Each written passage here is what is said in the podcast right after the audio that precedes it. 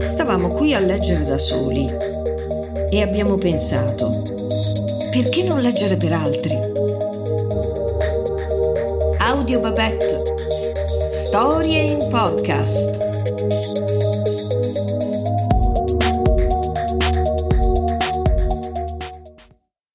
Quando si trovò di nuovo fuori casa dopo tanti mesi, provò fastidio per la luce. Ce n'era troppa. Non riusciva a tenere gli occhi aperti. Ovvio che non era il caso di parlarne, tantomeno con sua madre. Lei era lì, sul marciapiede di fianco a lui, fiera della vittoria ottenuta. Impettita lei, ingobbito lui, con lo sguardo sui piedi.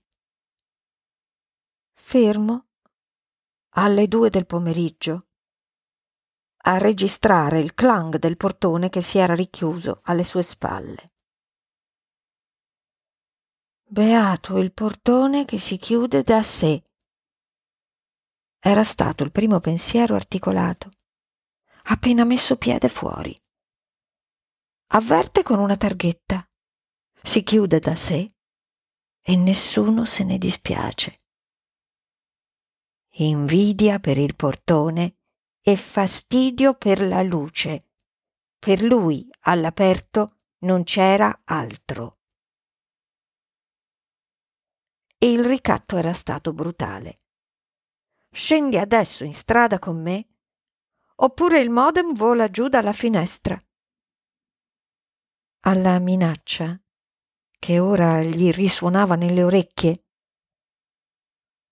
lui aveva immaginato un volo senza ritorno dal quinto piano di quello che lei chiamava modem e che per lui era molto di più.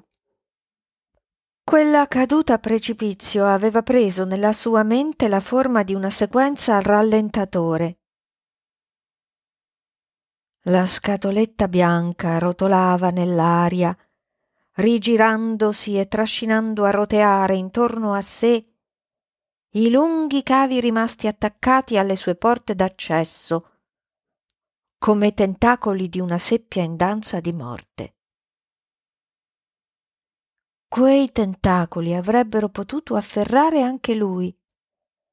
Imbrigliato avrebbe preso a cadere, lentamente avvitandosi nell'azzurro insopportabile.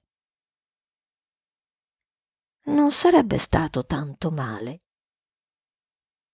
Invece, fuori dal portone, realizzò che sul marciapiede ci era arrivato scendendo le scale. Scendendole con la madre.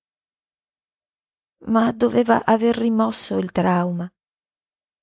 O forse era il sole del pomeriggio che gli flesciava la coscienza. Il marciapiede era deserto. Almeno in questo la madre aveva avuto riguardo per lui, scegliendo un'ora opportuna. Chi mai avrebbe potuto trovarsi sotto casa alle due del pomeriggio di una domenica di metà luglio in una città arroventata? I quindicenni normali a quest'ora sono al mare. Anche le loro madri. Sua madre avrebbe certamente pensato questo, lì sul marciapiede, se il rancore che solitamente l'abitava non fosse stato sopraffatto dal sentimento del trionfo. Godeva, infatti, di averlo schiodato dal computer, anzi per consolidare il successo. Dall'avamposto davanti al portone. Voleva passare immediatamente all'obiettivo successivo, il giro dell'isolato. La pavimentazione del marciapiede era in cemento grigio. Lui vide sulla superficie delle forme stampigliate, grandi piastrelle marchiate a pressione sulla colata fresca. Iniziò a pensare a quei quadrati come a una possibile ancora di salvezza dall'ansia che gli stava sempre addosso. Era facile confonderla con la nausea un sapore di vuoto che risultava indigesto.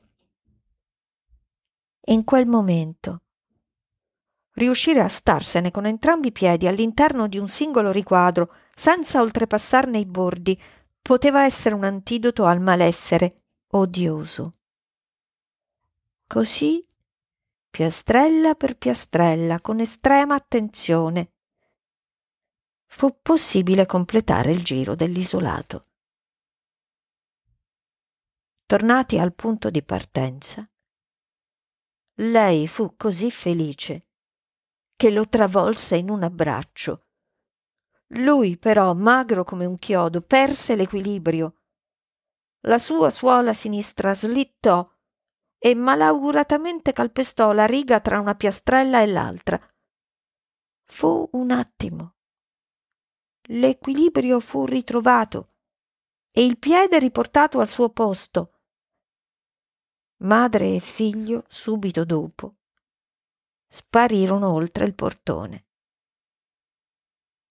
Non passò molto tempo. Lui riapparve all'aperto nel cielo di luglio, in rapido volo, per schiantarsi a terra dal quinto piano. Indossava, stavolta, occhiali da sole.